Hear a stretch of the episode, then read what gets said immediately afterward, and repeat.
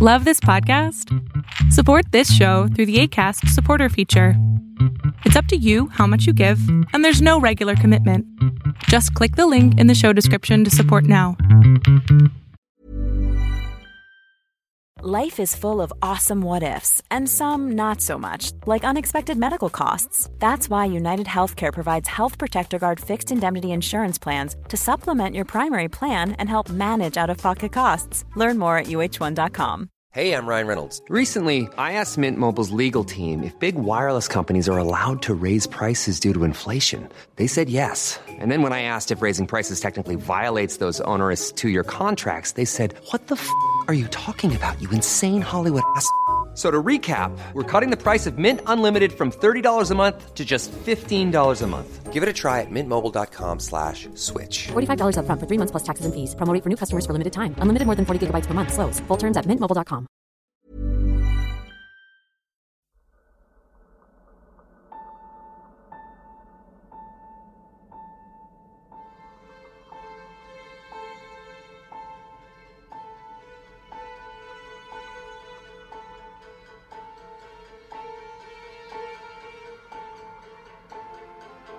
From the blackest corners of your mind, they call, pulling you deep into shadow, twisting your senses, keeping you from sleep. It's time to face your darkest fears. This is Tales to Terrify.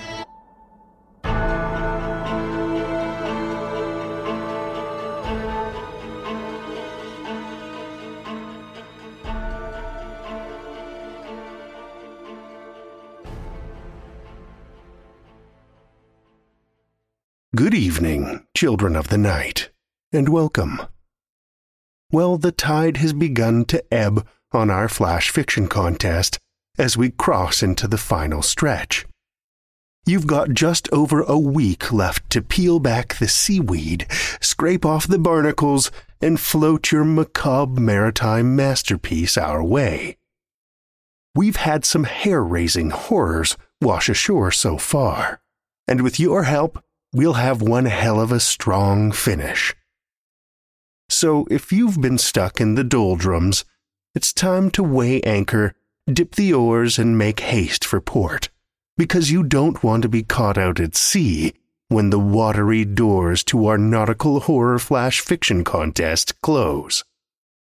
Tales to TalesToTerrify.com slash flash contest. Get your entries in before it's too late.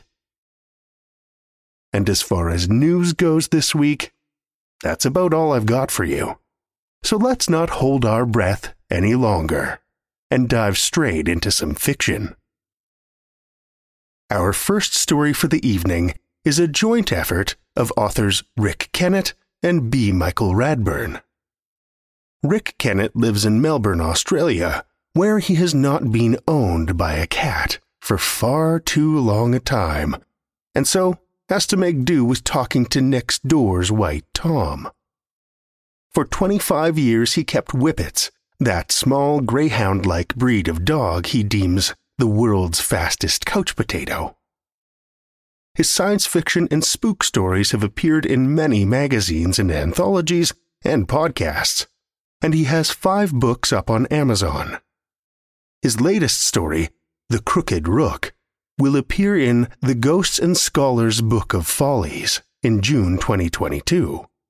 Follies being those pointless structures the landed gentry used to put up in their manor grounds.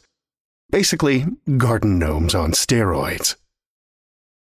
B. Michael Radburn has been writing successfully for decades, with over a hundred short stories, articles, and reviews published in Australia, the UK, France, and the United States. He was an award winning short storyteller before his move to novels and screenplays, a move that freed him to further explore his characters as well as the natural and supernatural environs in his work. Amidst road trips on his Harley Davidson and jamming with the local musicians, B. Michael Radburn is a family man and enjoys farming his small southern highlands property where the hauntingly beautiful surrounds inspire his stories. Radburn is the author of Blackwater Moon, The Crossing, soon to be a feature film, The Falls, The Reach, and Subterranean. His Taylor Bridges crime series has been translated into French, and 2022 will see the release of Barren Grounds, a gritty psychological crime thriller. Children of the Night. Join me for Rick Kennett and B. Michael Radburn's They Wait. First published in LiNQ, Literature in Northern Queensland in 1985 and Antipodean SF number 13.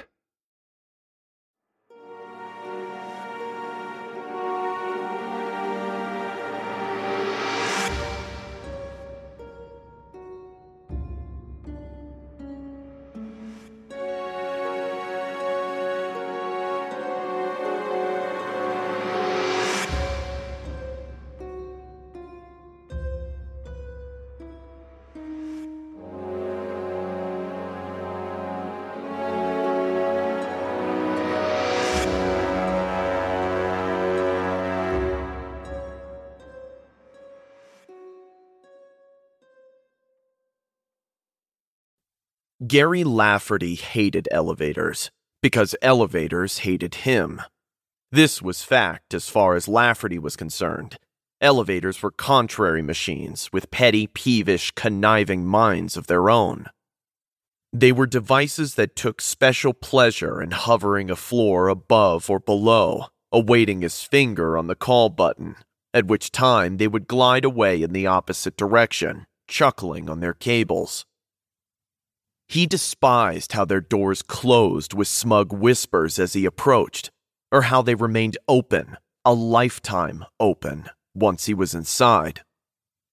That's why he liked to stay in old little hotels whenever he could during his travels as his company's public relations officer. It helped him avoid elevators, usually. He was staying a week in an eastern city, and in this particular hotel there were two elevators only one worked. That is, it worked on the short building, slow elevator principle. The other. He had never seen the other elevator in use. In fact, with its rust streaked door and opaque window, it had the air of being long ago deceased. Perhaps this is what drew Lafferty to it. At odd times, he would rap his knuckles hard against its door, or when nobody was watching, poke out his tongue and make rude gestures at it. This was a dead elevator. It would not play hide and seek with his patience. But over the following few days, his teasing of the elevator lessened and eventually ceased altogether. Not out of pity, never out of pity, but out of an uneasiness that grew upon him every time he passed that rusty door and blind window. Each day, the uneasiness grew stronger, and each night, its influence crept further down the passage until it nudged the door of Lafferty's room and impinged upon his dreams. He was treading a long, long hallway, at the end of which waited the dead elevator. He could hear its door grating open, feel the rust flaking away, and smell the darkness beyond. A rush of vertigo tilted his perspective and plunged him down a deep shaft, headlong into an opening coffin. He jerked awake, sitting up in bed, gasping for breath. He tried not admitting it to himself, but he was suddenly glad he was leaving that morning. His clock on the bedside table said 4:30 a.m. By 5 o'clock, it was packed away with the rest of his belongings, at 5:10, he was in the hallway, already a dozen steps from his room. And ahead was the dead elevator, with its door wide open. Or was it the dead elevator? Lafferty was tired and confused. Was the working elevator on the right or the left? He glanced down the stairway, a narrow, steep, and ill lit stairway. Yes, he thought, he could use them lug his suitcase down four flights, and maybe break his neck in the process. He gave the open elevator a hostile glance and punched the call button. If it was the other that worked, it would soon arrive. He waited a minute. Then he waited too. Nothing happened. He looked down the stairs again. No, it would be an admission of his fear. He waited another minute. He waited too. Nothing happened. This is stupid, Lafferty muttered. He thought of going back to his room until light. He thought of using the stairs regardless. No, it would be too much of a victory for them. He would not, he could not let them have it. He picked up his suitcase, bashing it deliberately against the side of the elevator as he entered. All right, sucker, he said with bravado. Take me down. He jabbed the ground floor button, and the door slid shut. The lights dimmed, and the elevator sank slowly and stopped with a jolt at the ground floor. The door slid open. As he stepped out with one leg over the sill, the elevator suddenly plunged into the basement, shearing him in half, crutch to head.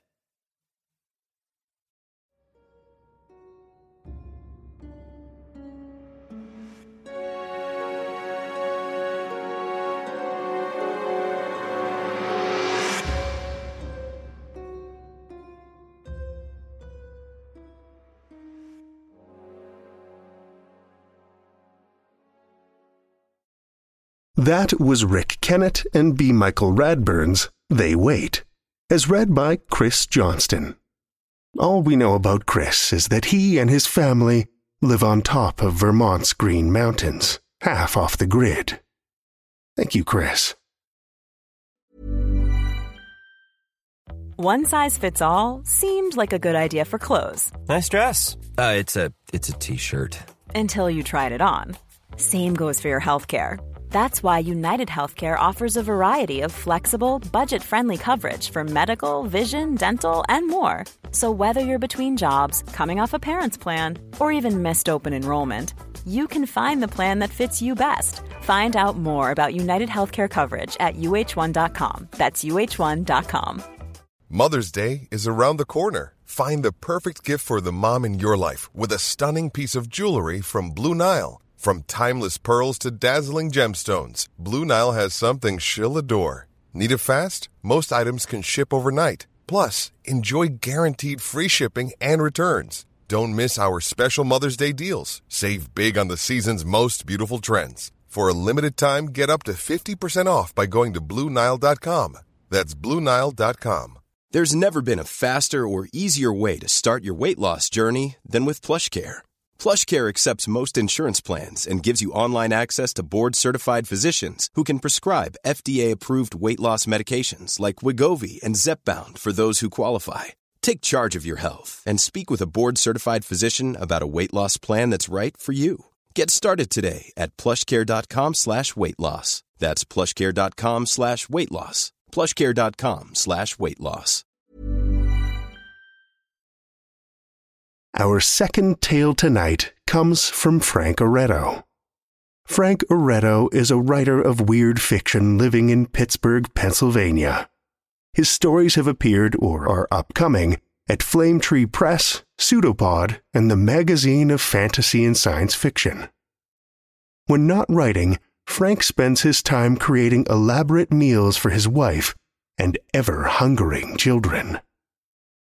Listen with me, children of the night, to Frank Oreto's Phase 2, first published in Fantasy Scroll 2015, as well as the No Sleep podcast in 2020.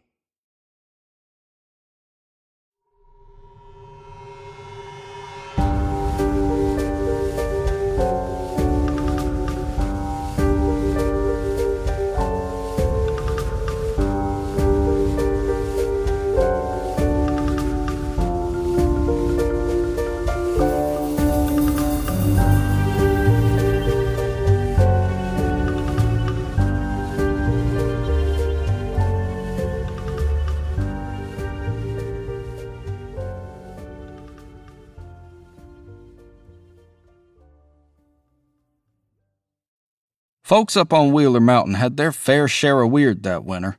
Bo Gifford claimed his prize heifer gave birth to a calf with two asses, and Danny said there were a lot more shooting stars than normal.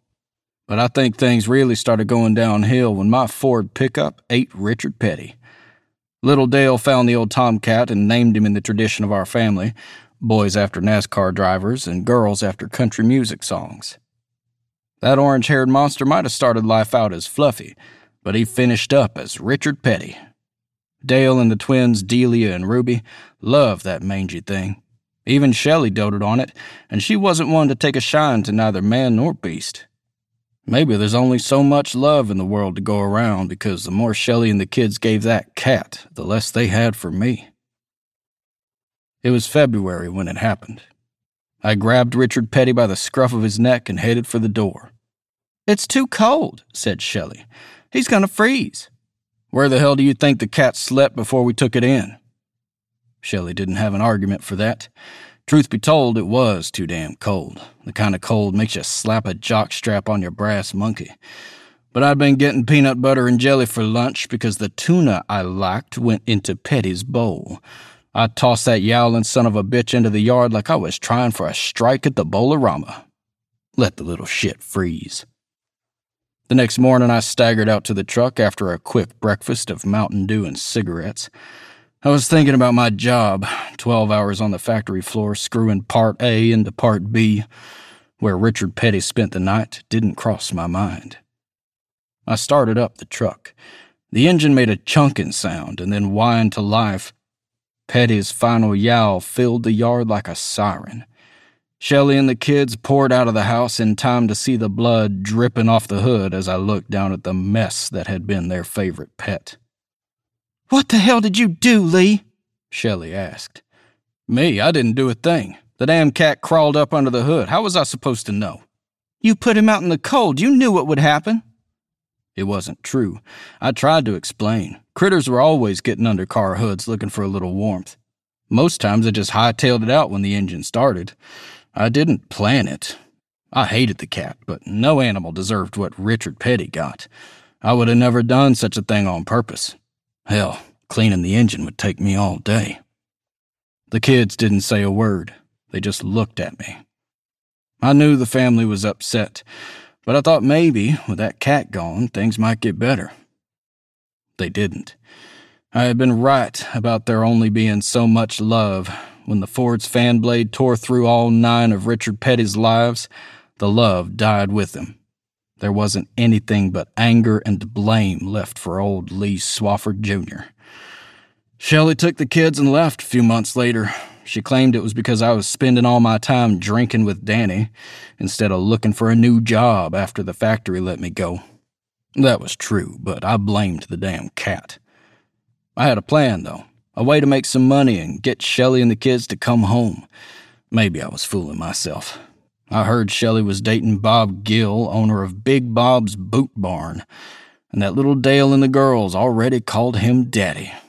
But a man's got a dream, and my dreams were fueled with propane.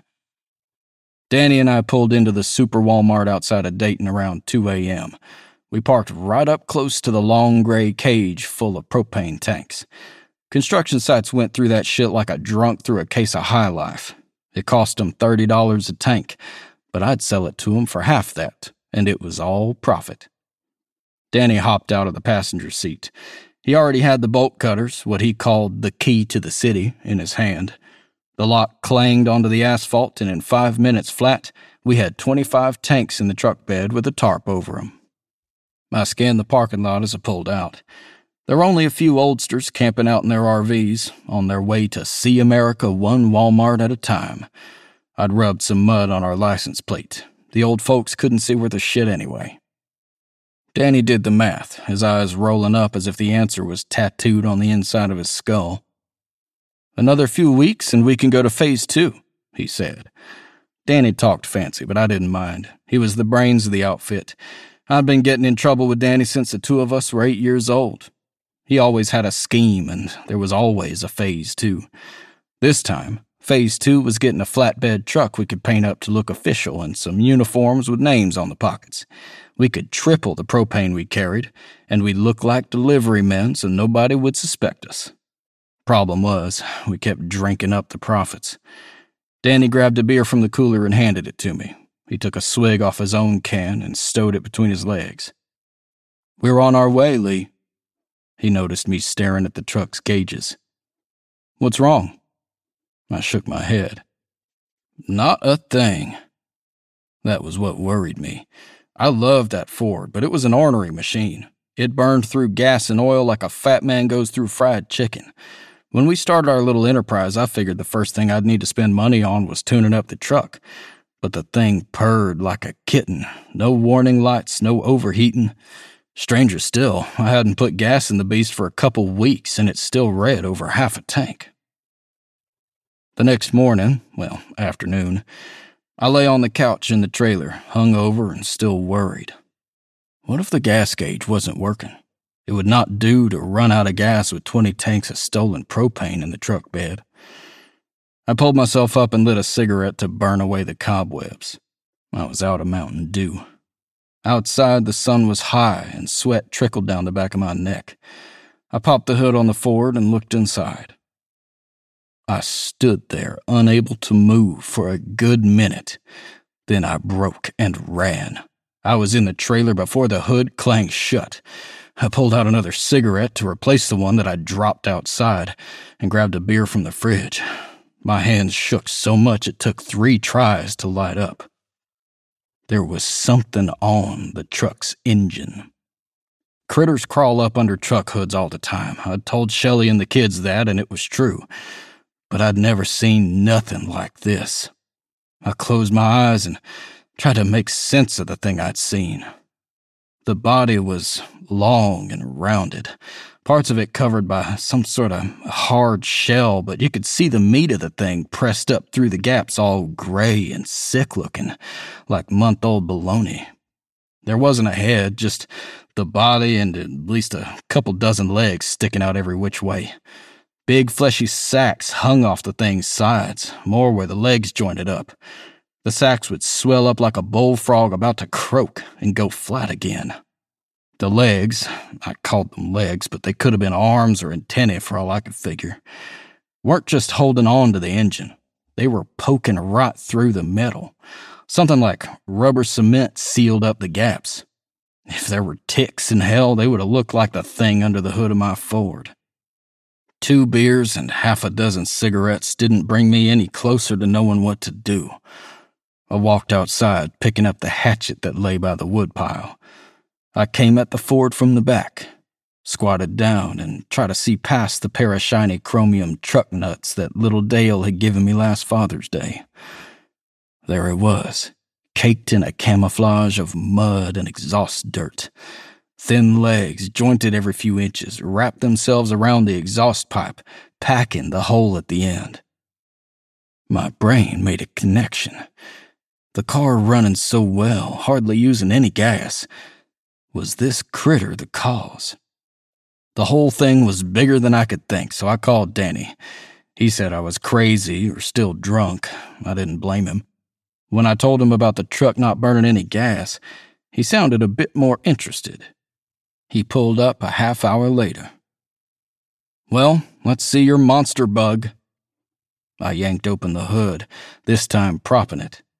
We stood and looked at the thing wrapped around my engine. Start her up, Danny said. With the engine running, the thing changed. The sacks went into high gear. You could tell there was something wet inside getting pumped along. Where the legs poked into the engine, they glowed. We shut her down and went inside for some brain fuel. I heated up a couple of pot pies in the microwave while Danny pulled the first Miller Lite from a fresh case he'd brought. So, what do you think? I said, pulling the plastic back from the top of my pie. Danny smiled. I don't know for sure yet, but this may be big. You mind if I sleep here on your couch tonight? I've got some tests in mind. Why don't you take the bed? I don't feel comfortable in it without Shelley. Fuck Big Bill and his boot barn, Danny said, lifting his beer. Amen. We kept drinking. Danny got up every so often and walked out to his truck with a flashlight. Things got blurry as the night went on. I was about asleep when Danny came through the doorway and gave a rebel yell that shook the windows. The critter did it, he said. He dragged me out to the trucks. He had moved his right next to mine, and both the hoods were open. Danny shined the flashlight down on his engine and smiled. Look at that, Lee.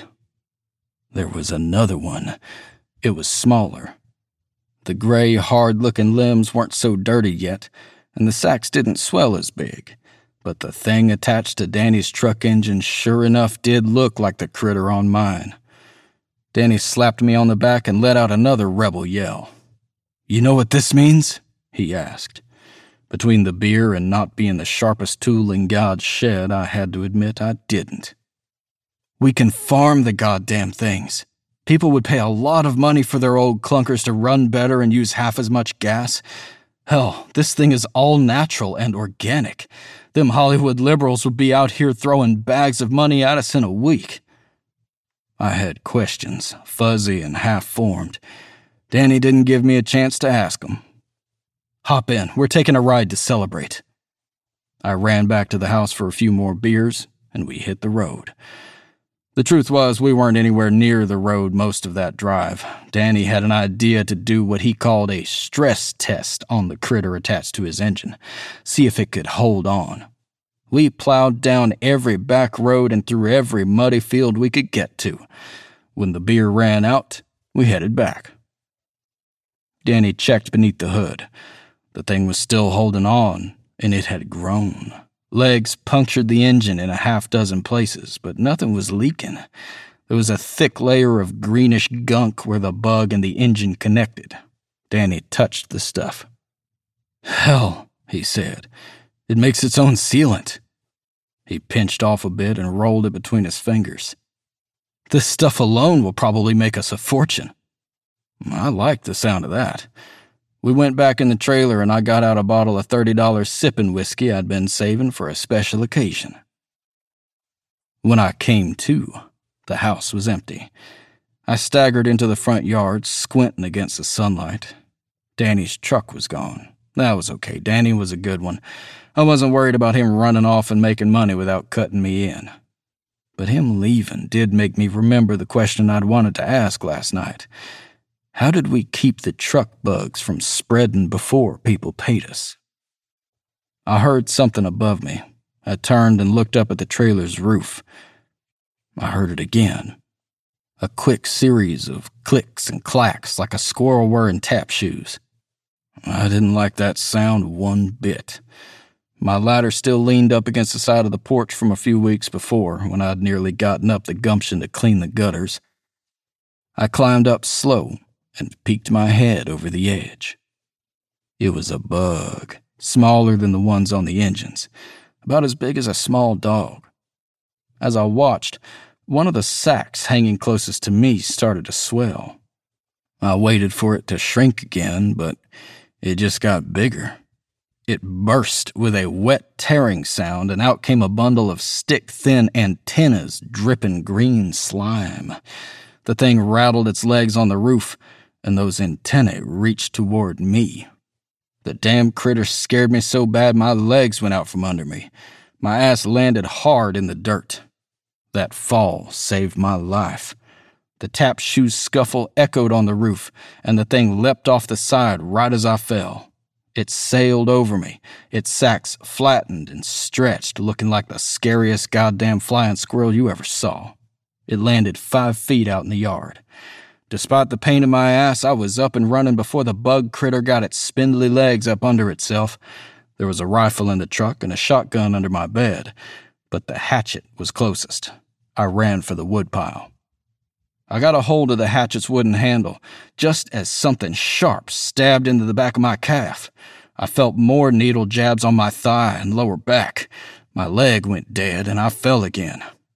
I turned as I went down and got the bug between my back and the rough chopped cords of wood. There was a sound like a plate breaking, and my back turned warm and wet. I rolled, and some of the bug rolled with me. Most of it lay broken on the logs. One of its legs hung from my calf. I yanked it out and screamed. It came loose, but it took a hunk of me with it. Blood ran down my leg. The thing was still alive.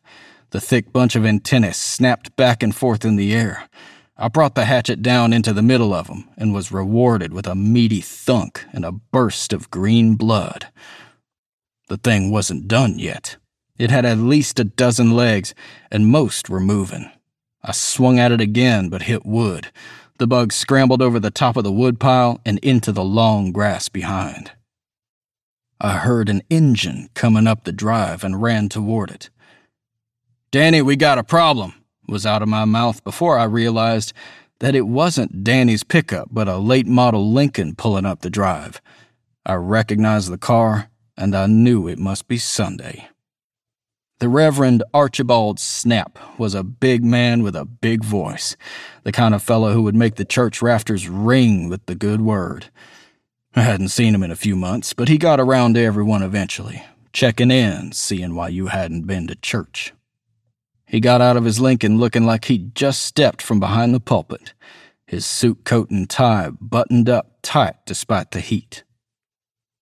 Howdy, Reverend. My voice was ragged and high. I still held the hatchet. Green goo smeared the blade. I moved so it was behind my leg.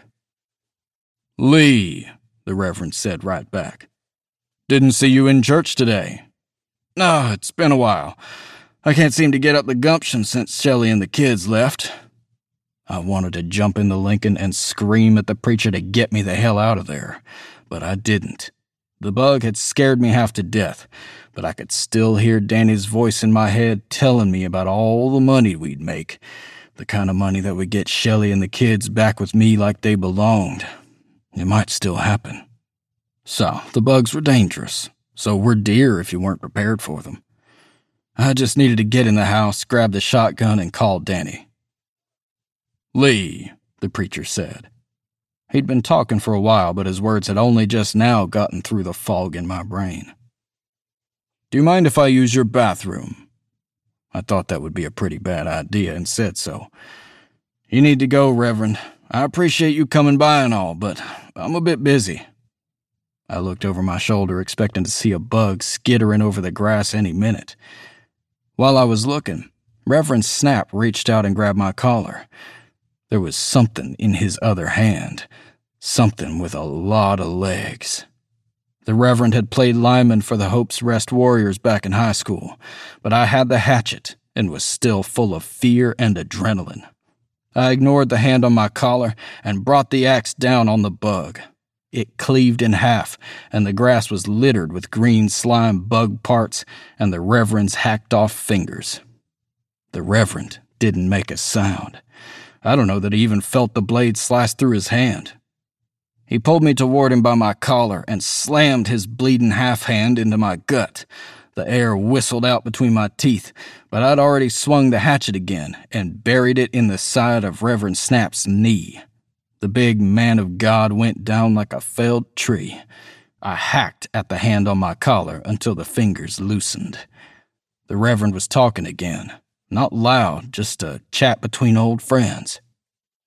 Haven't seen you at church lately. You ought to drop by for the covered dish supper this Wednesday. Haven't seen you in church lately. You ought to. He was on his knees, swaying, the words still pouring from his lips. I stepped behind him and stared at the bunch of antennae, each one as thick as my finger. They rose just to the edge of his white collar before plunging into the skin of his neck. He started to stand, his good leg shaking with the effort. I swung the hatchet at where the bug pierced the preacher's neck. I kept swinging, and the preacher kept moving. Each blow slowed him down a bit, like a wind up toy coming to a stop. It took a good while.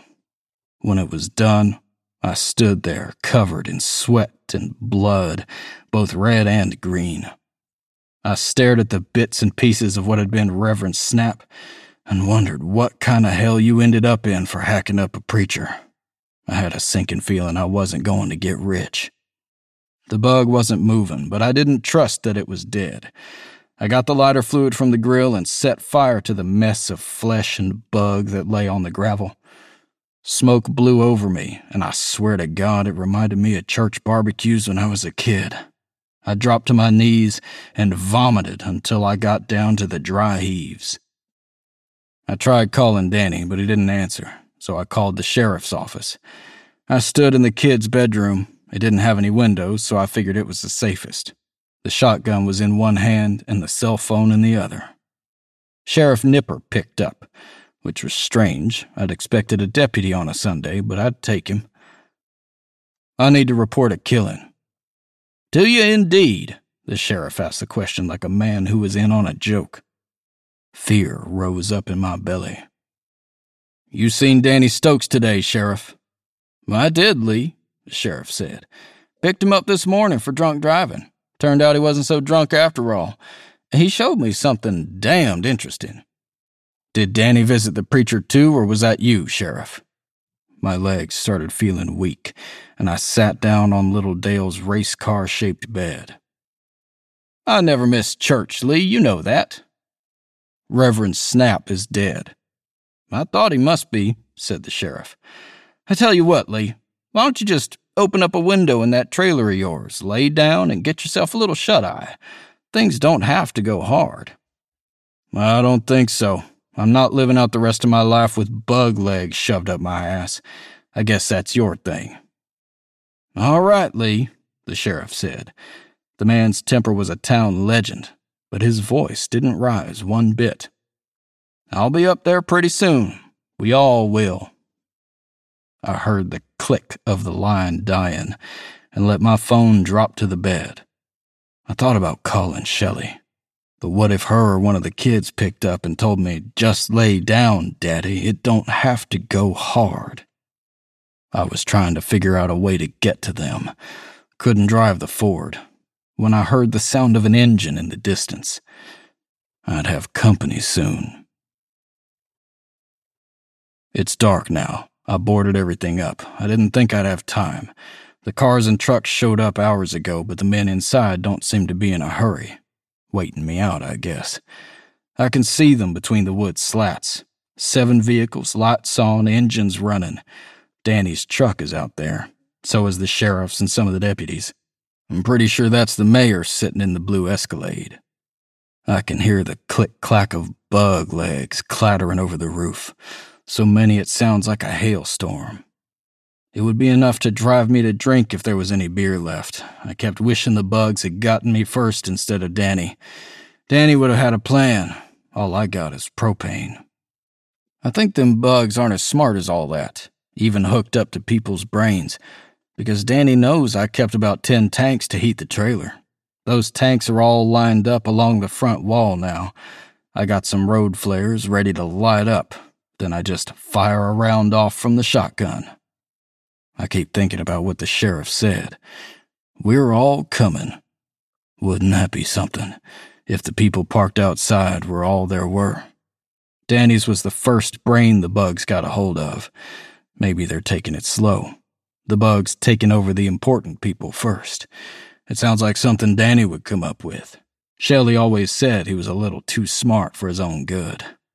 I'd like that if I could light up this propane and save the goddamned world. Shelley and the kids would be proud. The road flare lights up the trailer like the 4th of July.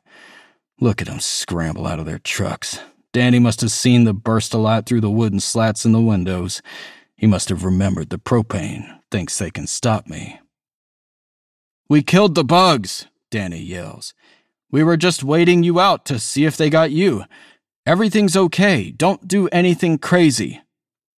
Even I'm not that stupid. They ought to run. Wouldn't matter, not with this much propane, but that would be the smarter play. Instead, they rush the trailer. I guess the bugs do make you stupid. The door won't last long, but I don't need much time. I'm glad Shelley and the kids left. Glad there's a chance they might be safe. Maybe killing Richard Petty was a blessing after all. They're almost through the door. The sheriff's in front trying to kick through the boards I nailed up. I can see Danny's face looking at me from the porch, and tears come to my eyes. A board gives way beneath the sheriff's boot with a crack. Gray bugs skitter through the opening. Time's up. I love you, Shelley. I lay the shotgun's barrels against the side of the closest propane tank. All right, you sons of bitches. Here comes phase two.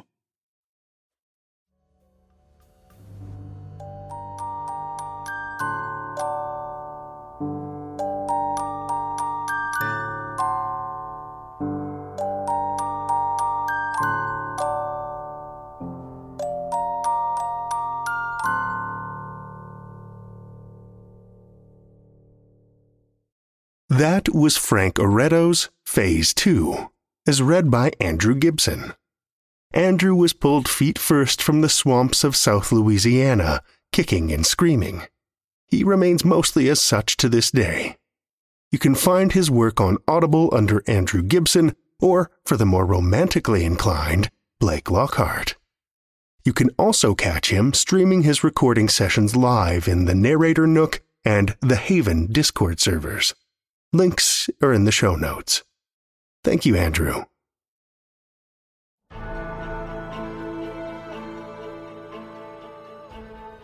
Well, children of the night, the hour is late, and we've run out of tales to tell. For now. Tales to Terrify is made possible by the tremendous generosity of our supporters on Patreon and PayPal. Incredible fans like Kathy Robinson and Amanda Gottfried, whose generous support helps keep the lights on and flickering ominously. Not a supporter already? Head over to patreon.com slash tales to terrify, where you'll find all kinds of perks like ad-free and extended episodes, bonus content, and one-of-a-kind collectibles and merch packs. Every dollar goes back into this show to make it as horrific as possible, and we appreciate it so much. Want another way to support the show that doesn't cost a cent? Head over to Stitcher, Podchaser, or Apple Podcasts and leave us a five star review. You'll not only put an unnaturally wide smile on our faces, but help new listeners discover our terrifying tales, too. Now you can share your love of the show out in the world with some Tales to Terrify merch. TalesToTerrify.com slash merch will take you to our TeePublic store, where we've got a great collection of creepy custom and curated designs that's always growing, so check back often. Tales to Terrify is produced by Seth Williams, Meredith Morgenstern, Andrew Gibson, and myself, Drew Sebastini, with original theme by Nebulus Entertainment. Tales to Terrify is distributed under a Creative Commons Attribution, Non Commercial, No Derivatives license. Join us again next week as we welcome the encroaching night with more Tales to Terrify.